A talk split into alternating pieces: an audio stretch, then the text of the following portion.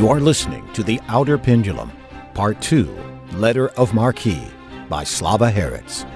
Audio version read by John Bell. You can purchase this and additional installments in the Outer Pendulum Saga on Amazon, iBooks, Barnes & Noble, and many other ebook retailers. And make sure to visit slavaharits.com for more information on current and upcoming podcasts and releases in the series. Letter of Marquis, copyright 2011 by Slava Harits.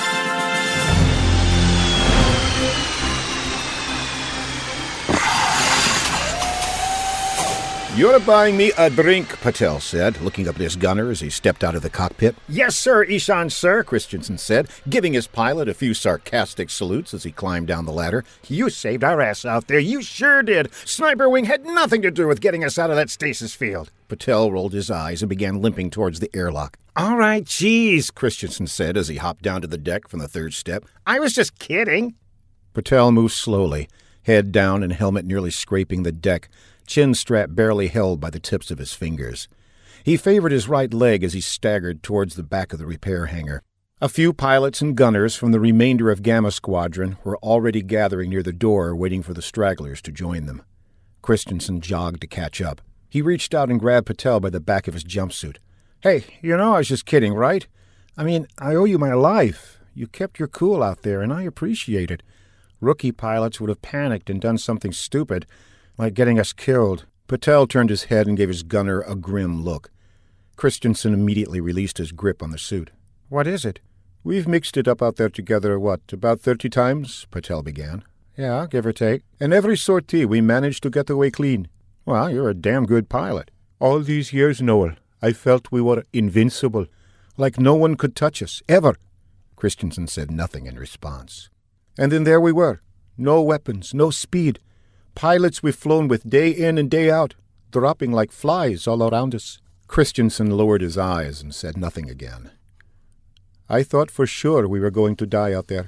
I thought for sure when that blast hit our port turret that we were done for. When that piece of shrapnel ripped through my leg, I thought that was it, that it was the last bit of pain I would feel before being incinerated into the void. Christensen looked up and gave his pilot a firm glare. Don't talk like that. We're alive, and that's all that matters.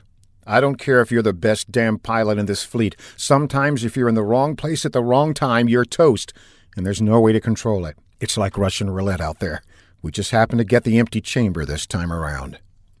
Patel sighed and looked out towards the airlock.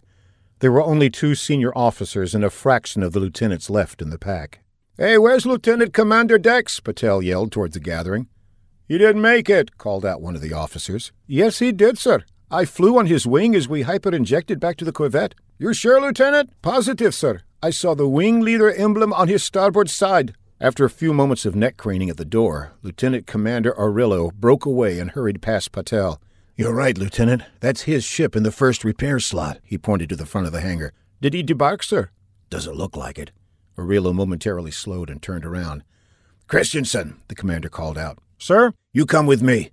I'll need you to administer medical aid if Dex is injured. Aye, sir. Christensen gave his pilot a weary look out the side of his eye and jogged towards the lieutenant commander. The two men zigzagged through a row of fighters, making their way quickly to the front of the hangar. Sir, he seemed fine over comms, Christensen said as they maneuvered past the last set of repair bays. You're right, Lieutenant. He's probably just trapped inside with a canopy malfunction. I might need you to override the locks and pry the thing open. Yes, sir. They approached Lieutenant Commander Dex's Phoenix class fighter and stopped beside the front landing leg. The canopy was shut tight, and the height of the flight deck made it impossible to see inside. Damn it, cursed Arillo. He didn't even deploy the debarkation ladder. What the hell's he doing in there? Christensen thought of making a tasteless joke, but wisely chose to bite his tongue. And where the hell are those damn repair mechs? They were supposed to be done in Hangar F a half hour ago. Sir, I can override the ladder control from underneath the hull. I've seen the technicians do it. All right, go ahead. Here's my security pack. Lieutenant Commander Arillo stepped back from the craft and watched Christensen fiddle with the access panel on the underbelly of the hull. Arillo looked up at the cockpit to try and get a peek into the ship, but he could only see the top of the hangar blurred by the canopy's grade 46 titanium alloy casing. Dex! he shouted up. You all right in there? There was no response. Suddenly, a compartment below the base of the canopy opened, and the debarkation ladder uncoiled towards the deck. Can you pop the lid from that panel? Arillo asked. No, sir, that override is at the top. Arillo held his hand out. In that case, after you, Lieutenant. Christensen grabbed the railing and scurried up the steps. When he reached the top, he put his face against the canopy, covering the sides with both hands to block the glare from the overhead floodlights. He slid his head around the casing, trying to look in from several angles, but eventually pulled away. I don't see him, sir, he called down to the lieutenant commander, who was slowly making his way up the ladder. Lights aren't on either. All right, pop the lid. He's got to be in there somewhere. Christensen slid his head to the front of the canopy, trying to get a look into the ship's back room. Sir, the Phoenix class has a fairly large storage bay. He could be back there gathering supplies. Arillo reached the top of the steps and shoved his face onto the canopy, just as Christensen had, hoping to get a better glimpse inside. And just like the lieutenant, all Arillo could see was an empty seat and a few blinking lights from the instruments lining the perimeter of the cockpit. Lieutenant Christensen reached into the security pouch and found five fingerprint stickers. He set one on each fingertip and placed his hand flat across the override access panel. The cover vanished to expose a series of color coded capacitive sliders and buttons. Sir, step back, please. I'm about to open the canopy. Christensen entered a few codes and guided the main slider to its topmost position. The canopy let out a deep hiss and began to drift back, slowly disappearing into the top of the hull. Lieutenant Commander Arillo peered into the dark, stuffy cockpit. Dex, he muttered. You okay in there? He climbed in and surveyed the flight deck. There was no sign of Lieutenant Commander Dex. No food remains, no empty drinks in the restraint harness. It seemed strange. The lieutenant commander was known around the squadron for being a bit of a slob. Dara mercenary custodians made weekly complaints about the condition of his craft after a sortie, but there was nothing in that cockpit, not even a crumb. It was as though the man had never been there. Lieutenant, you wouldn't happen to have a flashlight on you, would you? Arillo inquired. No, sir, I apologize. We need some light in that back room. Sir, I'll take a look. I get my fair share of beta carotene. Arillo chuckled and stepped back to let the lieutenant squeeze into the cockpit. Christensen grabbed the top of the hull and pulled himself in behind the command chair. He crouched down and tried to get a look inside the open storage bay. A single ray of light shone in from a tiny porthole in the back corner of the room, with a few insects crawling back and forth from one edge of the beam to the other. Christensen took a few slow, awkward steps into the storage bay. Still watching the insects scurry within the ring of light, he fumbled around the side wall for a switch. Finding one, he tried touching it with a finger, but nothing happened. Lieutenant Commander Dex, he said, as he panned his eyes from one corner of the dark room to the other. This is Lieutenant Christensen. I need to know if you're all right. He got nothing but silence in return, only hearing the staccato pitter patter of the insects scurrying to and fro, never venturing beyond the bounds of the light they seemed to be trapped within. He took a few steps toward the infested area and picked up one of the bugs. He held it up to the porthole light and rotated it in his hand. He didn't recognize the species, but it looked a bit like the cockroaches on Hydra 2, without the long flowing antennae of the pests back home. Just as he was about to crush it between his fingers, something slimy and thin whipped out from the darkness and snatched the insect from his grasp. He stumbled back, losing his footing completely and crashing against the back wall. His heart began to race. His breath quickened. He tried to scramble to his feet, but the deck was too slippery to catch traction. A pair of green eyes suddenly appeared in the light. Another soon followed. The eyes stared directly at Christensen without a blink or twitch. He stopped, his breath now pulsating as he watched the two figures appear from the shadows. The scales, the ridges. He knew who they were. He knew how they got there. He wanted to reach for his multi tool, or at least some kind of weapon, but his body was frozen, unable to move. Don't come near me, you filthy reptiles, he muttered. The two figures rattled their forked tongues outside their mouths as they inched closer to Christensen. Stay back, he demanded with wide eyes, his back now plastered up against the wall of the storage bay. Suddenly, one lunged and took a fierce swipe at Christensen's neck. The creature's claw tore through a layer of skin, sending a spurt of blood flying through the room. The other leapt on him and slashed through his chest. They then stepped back, watching Christensen lie there, helpless, bleeding to death. One of the creatures grabbed the lieutenant's hand. The fingerprint stickers were still on each tip. They pulled all five off and burst through the cockpit. Captain Saffinger! The ensign cried out. Two more bodies over here! Captain Eli Saffinger ignored the ensign. He crouched down beside a woman lying motionless on her back. She was dead no more than 20 minutes, the acid burn still fresh and slowly eating through to her stomach. He looked up and scanned the hangar. He counted 25 more corpses, most of which were centered around the airlock. They all had similar acid burns.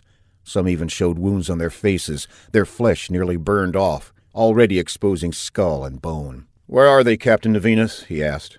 I don't know, sir. The Master at Arms ordered a lockdown of the entire ship and for all security personnel and fleet to transfer aboard. Do you know how they got into the hangar? Not exactly sure, sir. My best guess is that the Jollars finally developed a mold matching technology. Saffinger scrunched his brows and gave the captain a puzzled look. Captain Nevinus turned and pointed to the Phoenix class in the first repair slot. See that fighter over there, sir? Yes. That's supposedly Lieutenant Commander Dex's craft. What do you mean? Well, it still looks like his fighter, but the ID signature doesn't match. How is that possible? Captain Saffinger asked. It's a theory, sir, but I believe the Jollar ships can now instantaneously reach some unknown metallurgic state and copy our ship design mid flight. Where did you get this theory, Captain? Sir, you hired me to command a Vickers class repair corvette based on my knowledge of state of the art metallurgy technologies. It's really nothing new. The new alliance has been toying with the idea for ages.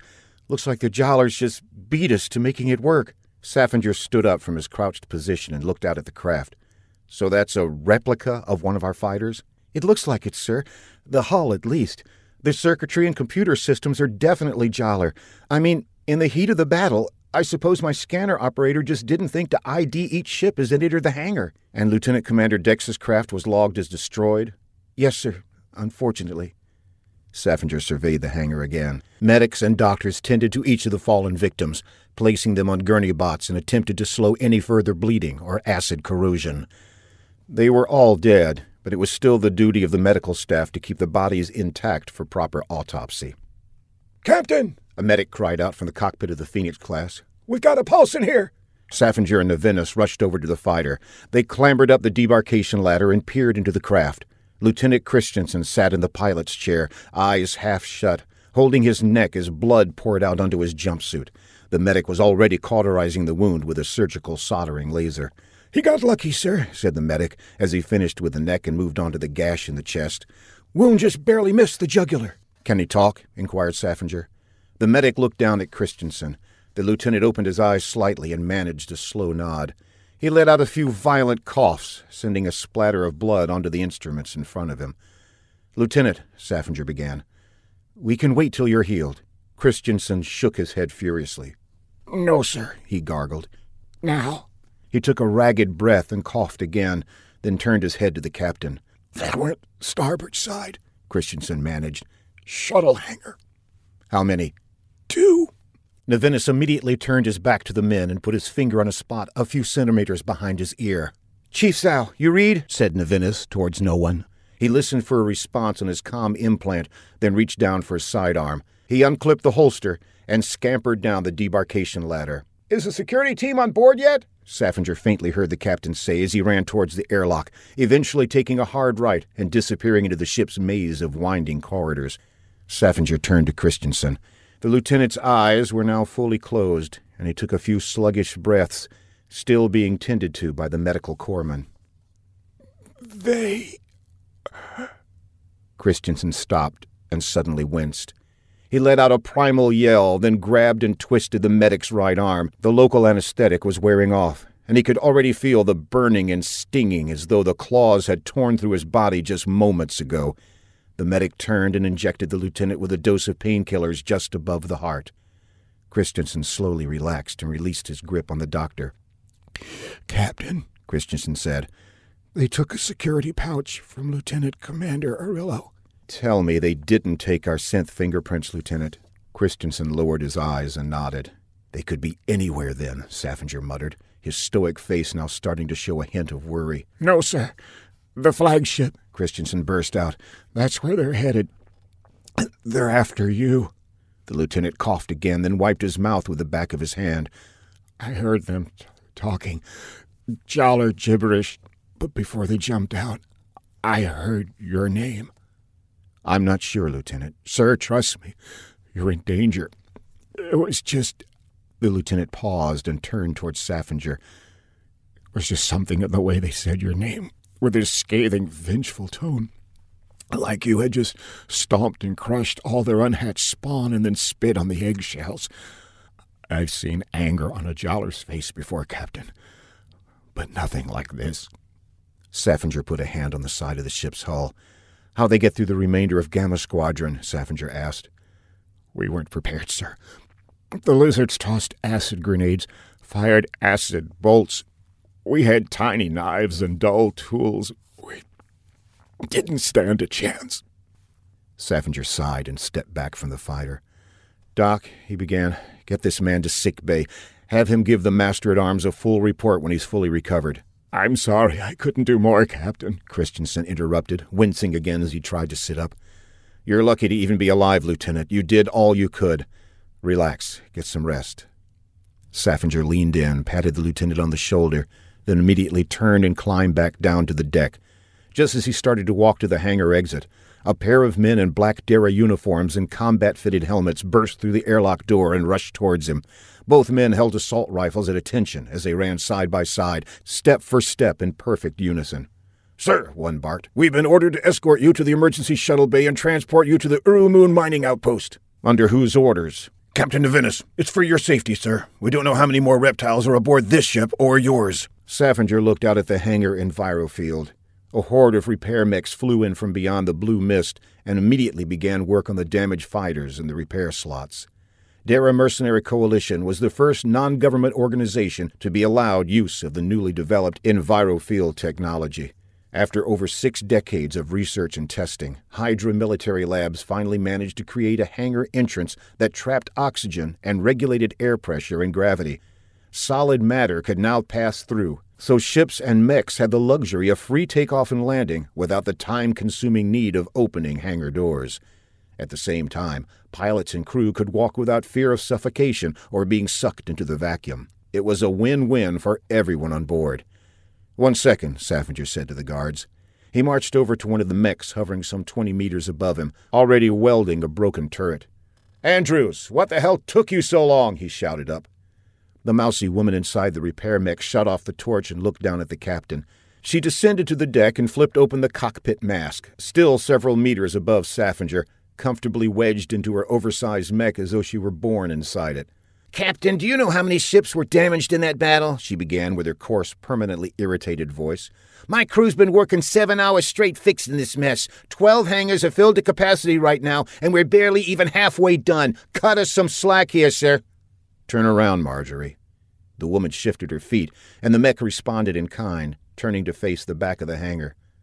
Oh my God, Andrews whispered to herself. If you were here on time, you wouldn't be seeing this, Saffinger said. What? What happened? she asked, still looking out at the bodies strewn across the deck, her eyes becoming wide and mouth agape. Your onboard weapons could have stopped this massacre, he said. Sir, I. I don't know what to say. I hired you because I knew you were the best, Andrews. You've never let me down or given me excuses until now. If you can't keep up, I'll find another engineering crew who can. He spun around and started walking back to the security guards. Now get back to work, he ordered with a quick turn of the head. I expect a full report tomorrow. And on time!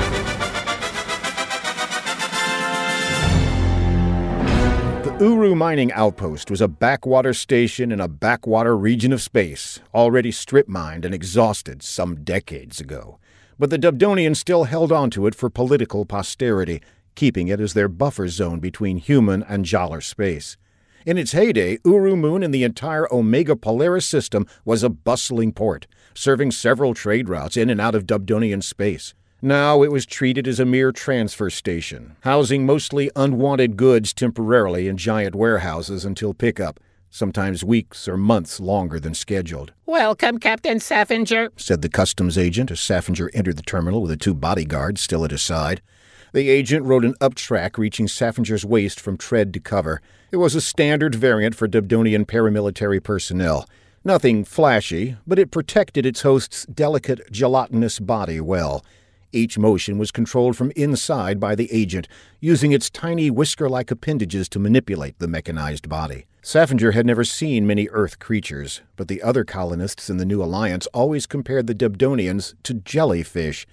They seemed to float inside the uptrack capsules with mushroom like bodies and hundreds of dangling, fingerless arms constantly poking and prodding at the controls.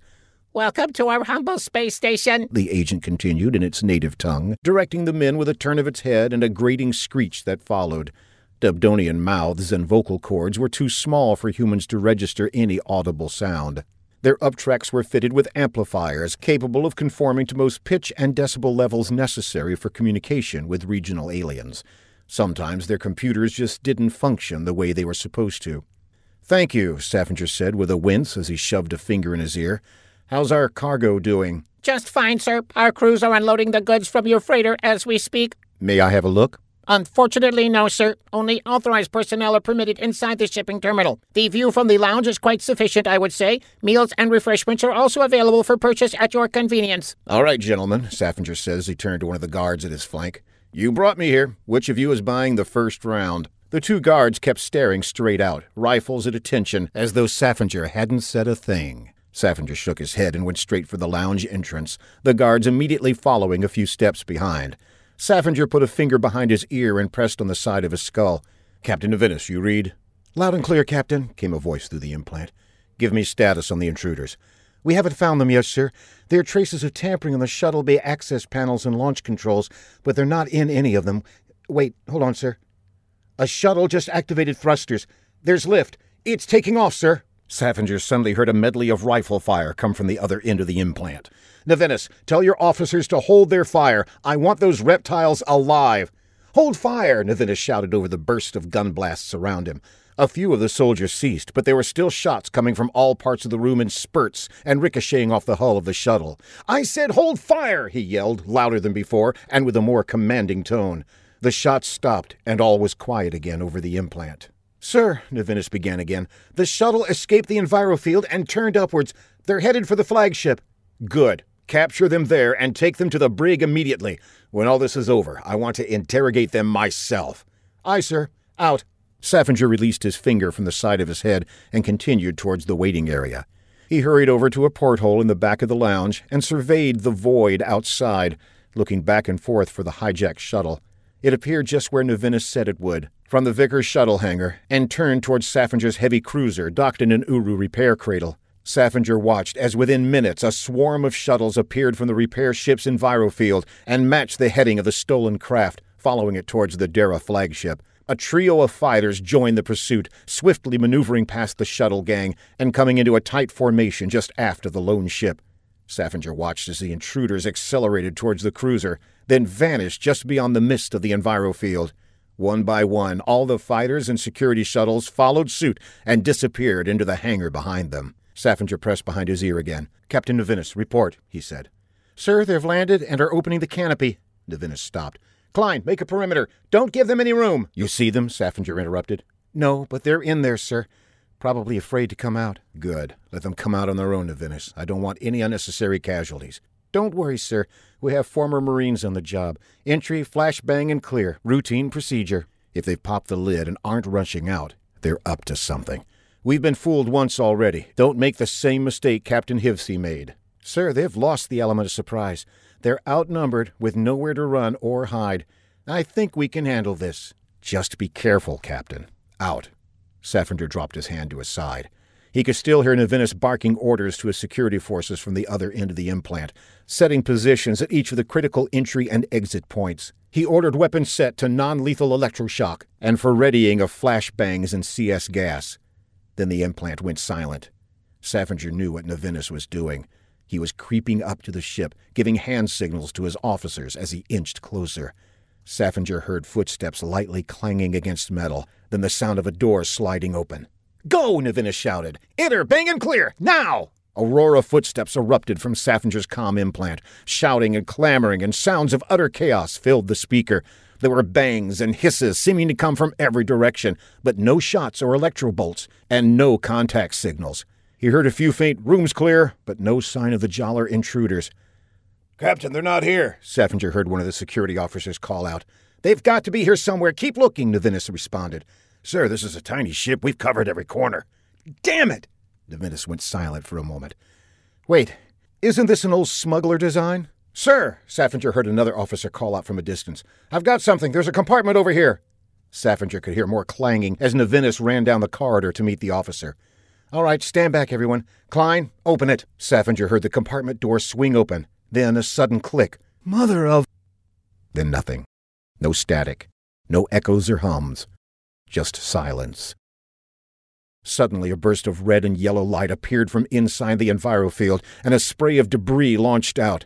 The hangar tore apart, sending a burning sphere of white light and large chunks of debris careening in all directions. Saffinger's jaw dropped. He stared intently at his ship, which was now missing a chunk out of its starboard side, and pushed down on the implant behind his ear. He didn't say anything. He just eyed the ship, mouthing something slowly, with no noise actually coming from his mouth. A piece of metal suddenly slammed against the porthole window, and Saffinger reeled backwards onto the edge of a table behind him. He looked over at his bodyguards, who remained still, not moving or showing a hint of emotion. Saffinger straightened up and jammed his finger onto the implant behind his ear. Commander Fielding! There was no response. Commander Fielding, do you read? He waited a bit longer, but there was still no voice from the other end. Almstock! Groves! he tried. Someone answer me! Sir, replied the chief engineer. Almstock, what the hell happened? Sir, there was a detonation. Dense plasma. We managed to seal off part of the ship, but the bridge and most of the starboard side were destroyed. How many dead? Fifty-four crew currently unaccounted for. I have to get back aboard. The bodyguard on Saffinger's right flank gave him a stern, No. Hold on a second, Lieutenant Commander, Saffinger said as he released his finger from the implant. He scowled and stepped towards the guard bringing his face to within inches of the shut visor on the man's combat helmet. What do you mean, no? Saffinger asked. The security guard maintained his dead stare outward and said nothing, defying his commanding officer's orders as though he were the vice admiral himself. Captain Saffinger! came an urgent voice from the implant. Saffinger kept his authoritative stance in front of the guard and pushed the implant button. What is it, Almstock? he said, clearly not pleased with the interruption. Sir, where are you? I'm in the outpost terminal. By yourself? No, I have Tweedledum and Tweedledee here as my personal escorts. One of the guards turned his head towards Saffinger. Sir, continued the chief engineer, I spoke with the Master Chief Medical Corpsman to verify the count. Two security officers have just been found dead aboard the Vickers class. Saffinger peered at one of the guards out of the side of his eye. Sir, the two guards presumed dead in the hangar explosion were found with acid burns on their entire body, shoved in a custodial closet on the repair corvette. No clothes, no IDs. Saffinger said nothing, inspecting the uniforms of the guards again out of the corner of his eye. Sir? Saffinger said nothing and looked down at the hands of one of the guards. They were covered by black gloves, holding an assault rifle chest high. Saffinger looked closer at the index finger of the man's right glove. There was a serrated slit on the top, the cloth tattered and threads unwinding at the seams. Suddenly, the edge of a keratin claw appeared from the puncture, then instantly retracted. Saffinger's heart began to race. He looked past the guards at the door leading out of the waiting lounge. He wanted to run, but didn't think he could make it. A Dubdonian waiter in a small uptrack approached from the bar. Would you gentlemen care for a drink? Both guards turned towards the waiter and shook their heads. Saffinger saw his window of opportunity and lunged toward one of the guards. He wrapped his arms around the waist and grabbed both ends of the rifle. He leaned back and slid the rifle up the uniform and under the combat helmet. When it caught under the guard's chin, Saffinger pulled as hard as he could. The guard started to gag and gargle as he tried to free himself from Saffinger's grasp. He struggled violently, first by trying to pull the rifle off his neck, then by grasping at the side of Saffinger's uniform. The other guard immediately swung around and pointed his rifle at Saffinger's head. A blinking red light appeared on the waiter's uptrack, and the alien scurried back towards the bar. Let him go, the other guard yelled. Saffinger pulled harder, leaning back until his guard's feet were almost off the ground. He let out a panicked yelp and flailed his arms and legs, still trying desperately to catch a breath. Put the gun down, Saffinger demanded of the other guard. No, he said, inching closer to Saffinger, barrel still pointed right at his face. He doesn't have much time, Saffinger said. His breaths are fading. No, let him go. I let him go when you tell me what you're doing here, Jollar. The guard pulled a lever on the assault rifle, and an electronic wheeze spat from the weapon. Don't play games with me. You won't pull that trigger, not from this distance. Suddenly, with all the force he could muster, the guard in Saffinger's grasp let out a wild scream, slammed his feet against the deck, and drove the captain back to the wall behind them. Saffinger crashed into the base of the wall and lost his grip on the rifle. The guard jammed an elbow into Saffinger's stomach and sprang to his feet, taking control of the weapon and immediately shoving the barrel into Saffinger's forehead. Get up, he managed as he flipped his visor up with one hand and thrust the rifle harder into Saffinger's skull with the other. The creature gasped for air, his head rocking back and forth, desperately trying to maintain consciousness. But his eyes were steady, green and pale and full of wrath, with a piercing gaze that seemed to go right through Saffinger's. The scales on his face flared several times, opening and shutting like a twisting Venetian blind in the hands of a fidgety child. He absorbed some oxygen in the room and took a deep breath. Get up, he ordered with a coarse, uneven voice. Saffinger raised one of his arms and slowly made his way back to his feet. Now move. Saffinger turned and headed towards the doorway out of the lounge. Get your hands on your head. Let's go. Just as Saffinger put his palms on top of his thick white hair, the guard thrust the butt end of his rifle into the small of his back. Saffinger let out a deep groan and fell to his knees. The other guard grabbed Saffinger's hands and placed them together behind his back, cuffing them together with a plastic wire. He pulled Saffinger up by the scruff of his uniform and shoved him back out towards the exit. Suddenly, two Uptracks appeared in the corridor and positioned themselves in front of the exit. Place your weapons down, the Dubdonian commanded. Violence aboard this space station will not be tolerated.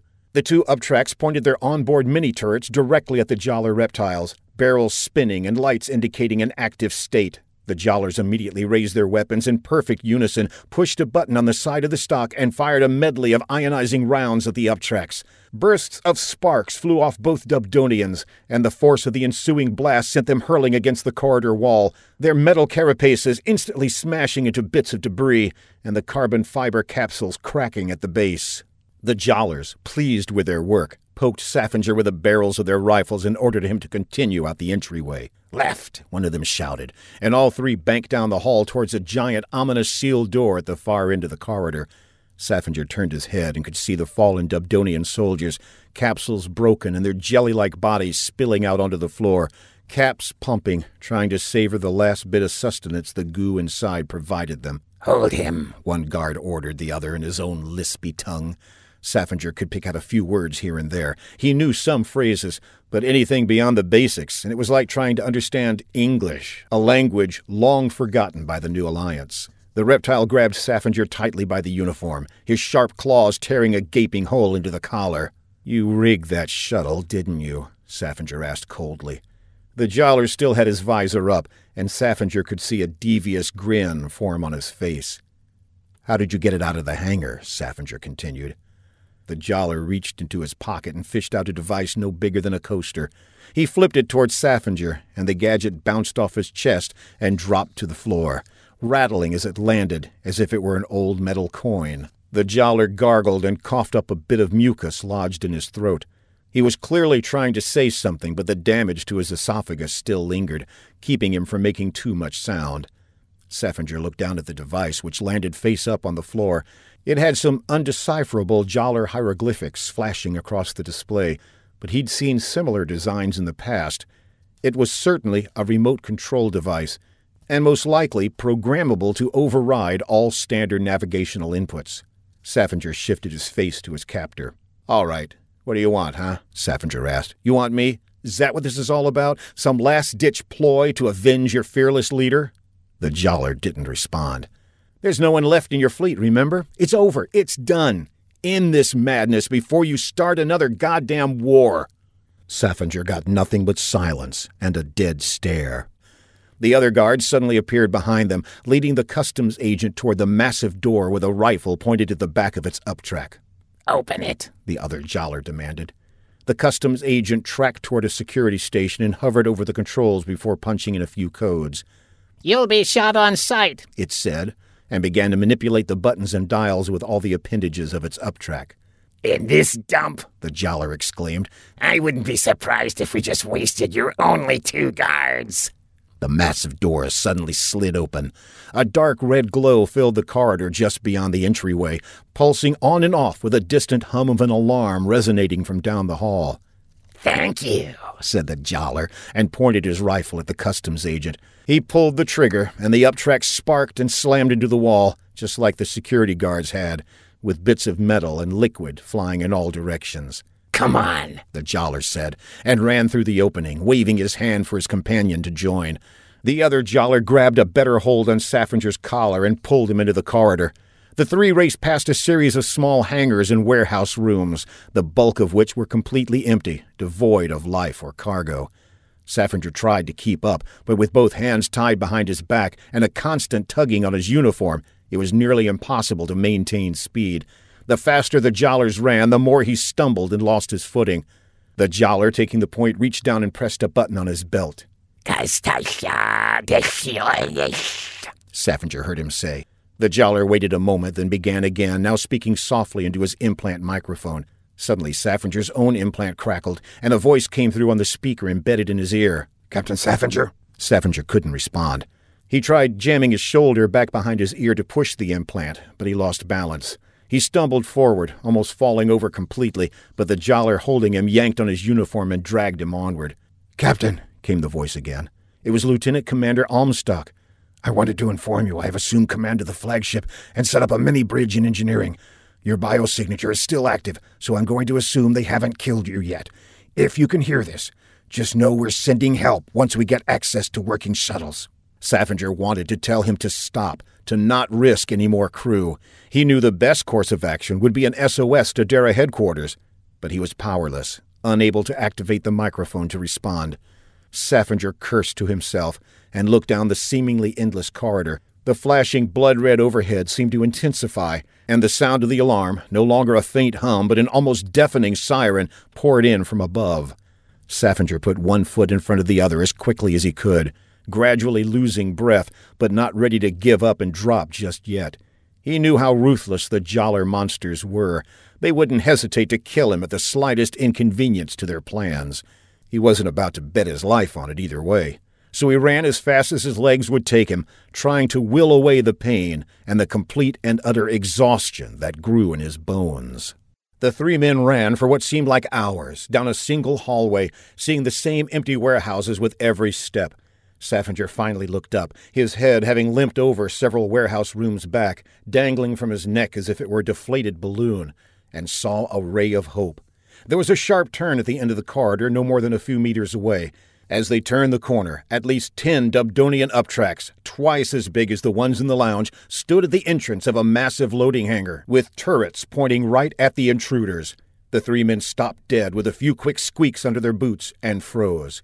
Place your weapons down, the Dubdonian commander shouted. This is a restricted area. The jollars began to raise their arms up slowly, gripping the rifles by the smalls of the stock. Weapons down, the commander ordered as a mass of turret barrels began to spin on each uptrack. The jollars looked at one another and bent over, calmly and slowly, without any sudden movements. They laid their rifles on the floor as instructed. Slide them over, the jollars obeyed and pushed the rifles toward the first row of assault uptracks. Before the rifles came to rest, one of the jollars quickly reached down and pulled an egg shaped device from off his belt. He pushed a button at its top edge and tossed it out into the center of the security forces. Both jollars leapt up and shoved Saffinger back behind the corner of the hallway. They tumbled to the floor, covering their heads as they hit the cold granite, one jollar falling right on top of Saffinger's back. Suddenly, an explosion erupted from around the corner. The entire corridor shook, and the red overheads dulled, flickered wildly, then faded out. A bright blue flame surged past, as if it had been deathly starving for oxygen and unleashed from behind a closed door. Saffinger kept his head down and tried to flatten himself under the weight of the jollar. He could feel the fire's heat lashing at his back, biting through his uniform and into his skin. He screamed, but his cry was silenced by the rush of the passing flame staying just far enough above to not burn him alive. The flame reached its furthest point a few meters down the corridor, then vanished, leaving a trail of charred wall back around the corner. The jollars stood up and brushed themselves off, completely unscathed and untouched by the explosion. They knew the stolen guard uniforms were fire resistant head to toe, and they used them perfectly to their advantage. Saffinger rolled onto his side. He took a few irregular breaths and sat up, hands still tied behind his back. He touched a sore layer of skin where his hands met and immediately pulled away, wincing and arching his back as though someone had pricked him with a hundred syringes right in that spot. His uniform was gone from chest to waist at the side, exposed to the flame and burnt right off. He tried to look through the closed visor of one of the Jollar's helmets, but the tint was too dark to see inside. Whether he liked it or not, the reptile had just saved his life. If you're not here to kill me, Jollar, then what do you want? asked Saffinger, still locked on the monster's concealed eyes behind the visor, trying desperately to regain breath. You, Captain, the reptile responded. We want you, and we want you alive. You are worth nothing to us dead. Why here? Why this outpost? The Jollar said nothing. He reached down and grabbed Saffinger by what was left of his uniform and hauled him up to his feet. The other one pushed a button on his belt and spoke a few jumbled hisses out into the empty corridor. He released his finger from the button and nodded at his cohort, muttering a phrase that Saffinger recognized. The fleet has arrived. The Jollar walked over and took a quick peek around the corner. He waved for the other to join him and instantly disappeared around the bend. Saffinger was too exhausted and frustrated to resist. Before his captor could tug on his uniform again, he started forward, almost leading the way into the next section of corridor. It was nearly pitch black now. The overheads had completely burnt out, with only a thin trail of white lights leading the way into the loading hangar.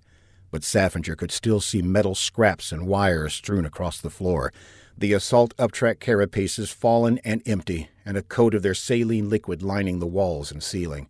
He counted twelve dead Dubdonians, some still pulsating, with a weak red and yellow flame engulfing the remains of their jelly like bodies. He couldn't believe how powerful the blast was. He had never seen such devastation from such a small device. Even the heavily armored commander was lying dead against the wall, with a fountain of sparks pouring out of its uptrack. The onboard electronics shorted and fizzled and let out a series of raspy electric crackles as it lay there, still and without a shred of life. The Jollars pulled Saffinger into the hangar, and all three men ran towards a gigantic crane unloading crates from what looked like the cargo bay of the Verklust freighter. The room had to have been at least twice the size of the Dara hangar back at the Hydra 2 orbital facility, and it seemed to be the only one in the entire space station with any goods or activity inside. Armies of automated forklifts drove back and forth between the ramps and storage pallets, loading and unloading cargo in an elegant, nearly perfect geometric pattern. Their movements tracked in complete synchronization, with seemingly little need for sophisticated artificial intelligence or other complex algorithms. They moved and worked their hydraulic forks with such immaculate timing that none ever seemed to get in each other's way, always passing at the same distance and with the same precise speed. There, one of the Jollars called out and pointed to a row of crates almost directly in front of the opening to the freighter. They hurried towards it, both Jollars pulling out some sort of device from their pockets as they approached the pallets. The Jollar holding Saffinger finally released his grip on the uniform collar and began to move from one metal crate to the other, holding his device up to each as though he were scanning the contents inside. Suddenly, Saffinger's implant buzzed, and Lieutenant Commander Almstock's voice burst through the speaker. Captain, there's a Jollar fleet inbound, 40 AUs and closing fast. I don't know what to do. Our ships aren't ready for another attack. Saffinger tilted his head awkwardly and jammed his right shoulder back behind his ear. What's their composition? he whispered, as he watched the Jollars frantically search up and down the cargo pallets. My God, you're all right, sir. I can't believe it. We thought. Hell, it doesn't matter now. Okay, let me see. Mostly capital ships, a few frigate and destroyer squadrons, one battleship. It's a Bison class, sir. Big mother. Wait, that's Jollar's sovereign issue, Saffinger whispered again. It's a state fleet, Almstock. Those aren't privateers. What do I do then, Captain? Open comms with them as soon as they come out of warp. What do I say? Saffinger spotted one of the Jollars appear from behind a crate. He straightened up and took a shoulder from off his ear, hoping the reptile didn't notice. But the Jollar was too busy inspecting the crates, systematically placing the odd device up to each one of them before moving on to the next. The Jollar disappeared behind another set of crates, and Saffinger immediately pressed his shoulder to the side of his head again. Ask them what the hell they think they're doing, Saffinger tried to whisper, but it came out as a subdued yell. If their government has something to do with these agents, then they've broken nearly every protocol in the Second Messier Treaty. When the new Alliance Parliament finds out what happened here, we'll be at war within weeks. Sir, Almstock interrupted. They've come out of warp already. Ensign Quan, open comms with the fleet. Saffinger waited for the lieutenant commander to begin speaking again, but heard nothing from the other end of the implant. Sir, they're not responding, came Almstock's voice after a few moments of silence. Damn it, muttered Saffinger. This is insanity. Wait, sir, hold on. Ensign Islington just entered. He says he has something urgent to tell you. Okay, give him my frequency, Saffinger sighed, and flexed his forearms a little. He was losing circulation and feeling in both hands, and he tried to stretch the plastic bands around his wrists to ease the tension, but to no avail. Captain, began Islington, I ran a cargo scan before we docked. The results of the analysis just came in. There's something strange about the goods we delivered. What do you mean? Saffinger whispered with furrowed brows. Sir, I don't know the exact value of the mining equipment, but from the report there's no more than 100 million, maybe 150 million asters worth of property. That's impossible. There should be over 60 billion asters here. Sir, there's something else. I. He stopped. What is it, Ensign? Well, sir, the mineral analysis told me about a quarter of the crates on board are empty. No, Saffinger scowled. That greedy bastard Lang is ripping off the Dubdonians. I should have known never to take this job. Sir, I don't know if that's completely true. What then? I ran several other scans, and there appear to be carbon based life forms in some of those crates. What? What kind? I don't know, sir. The computer doesn't recognize the species. The scan returned traces of bromethylene, calcium phosphide, even lithium carbonate. With that much poison, I don't know how this bioentity is alive, but it is. Saffinger tightened up and flexed again, trying to stretch the plastic restraints and regain feeling in his hands.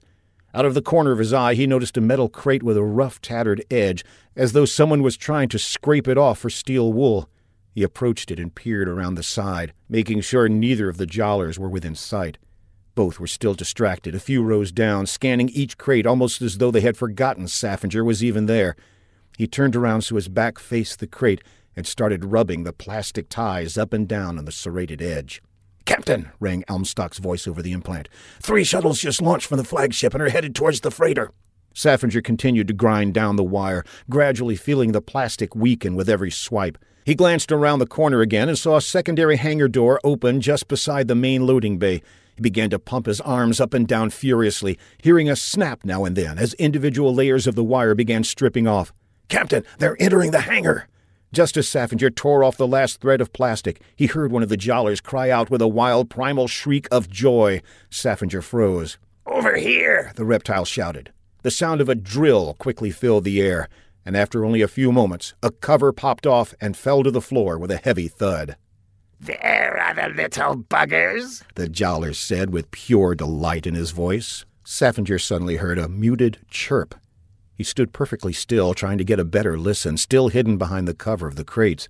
There was another chirp, this time louder and clearer. No, Saffinger muttered to himself. No, it can't be. The sound was no longer one chirp, but a chorus of several, calling out in staggered intervals, almost as though they were trying to communicate with one another. It's impossible, Saffinger mumbled again. They've been extinct for centuries. He stuck his head out ever so slightly around the edge of the crate and saw one of the jollars holding a bald little creature with a crooked beak, no bigger than a common hydra kinglet, over his head for the other to see. The three jollar shuttles, slightly bigger than the standard commuters and with a much larger cargo hold, entered the hangar and touched down near the pallets. Three airlock doors slid open in almost perfect unison, with a group of jollars in pristine naval uniforms instantly appearing from the crafts and heading towards the gathering. They exchanged a few salutes and smiles with the two agents and flagged down a gang of labor bots from within the shuttles. There are more here than we originally thought, said one of the officers, possibly an admiral with the amount of medals and badges affixed to his uniform as he surveyed the crates. Load them up. He panned his eyes from one end of the hangar to the other, his forked tongue slithering in and out. Now, where's the prisoner? You said you had him. One of the agents whipped his head towards the crate Saffinger hid behind and stared right into Saffinger's eyes, remembering finally he had just left him there without tying him up. Saffinger pulled his head back. It was too late. He'd been spotted. There were no more options. He was too exhausted to run, too weary to resist any longer. He was ready to step out with his hands raised over his head and surrender. But he remained still, waiting. For what, he didn't know. Something inside him just didn't want to give up. He heard quick footsteps rushing towards him, getting louder the longer he waited. Suddenly, a crane hook appeared above him and attached its magnetic head to the top of the crate. He reached for a lever on the side of the container and grabbed onto it as the crane pivoted upwards. Saffinger felt a tug on his arm and was lifted up into the air, soaring towards the ceiling, passing over the stacked crates below. Eschanvalda! One of the officers yelled from below.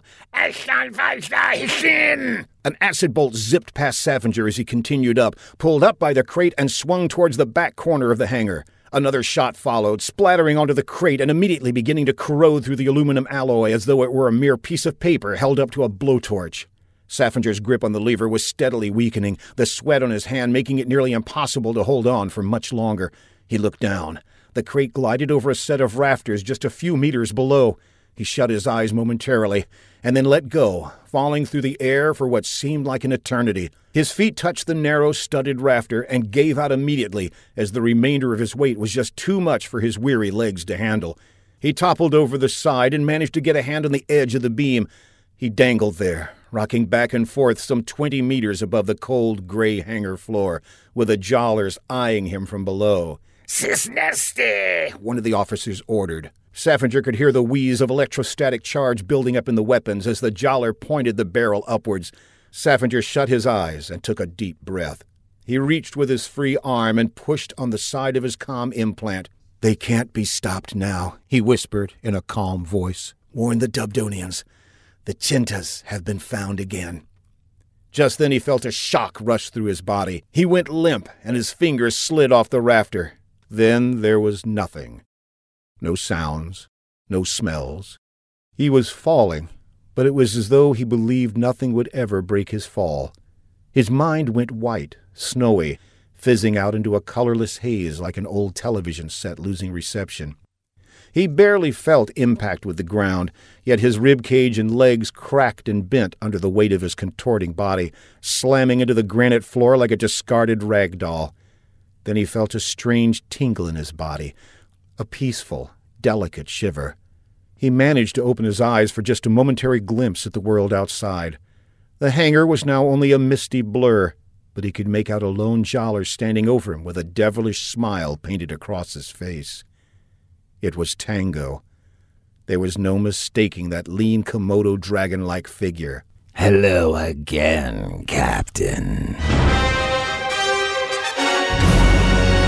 Saffinger just closed his eyes and faded into the darkness of his unconscious.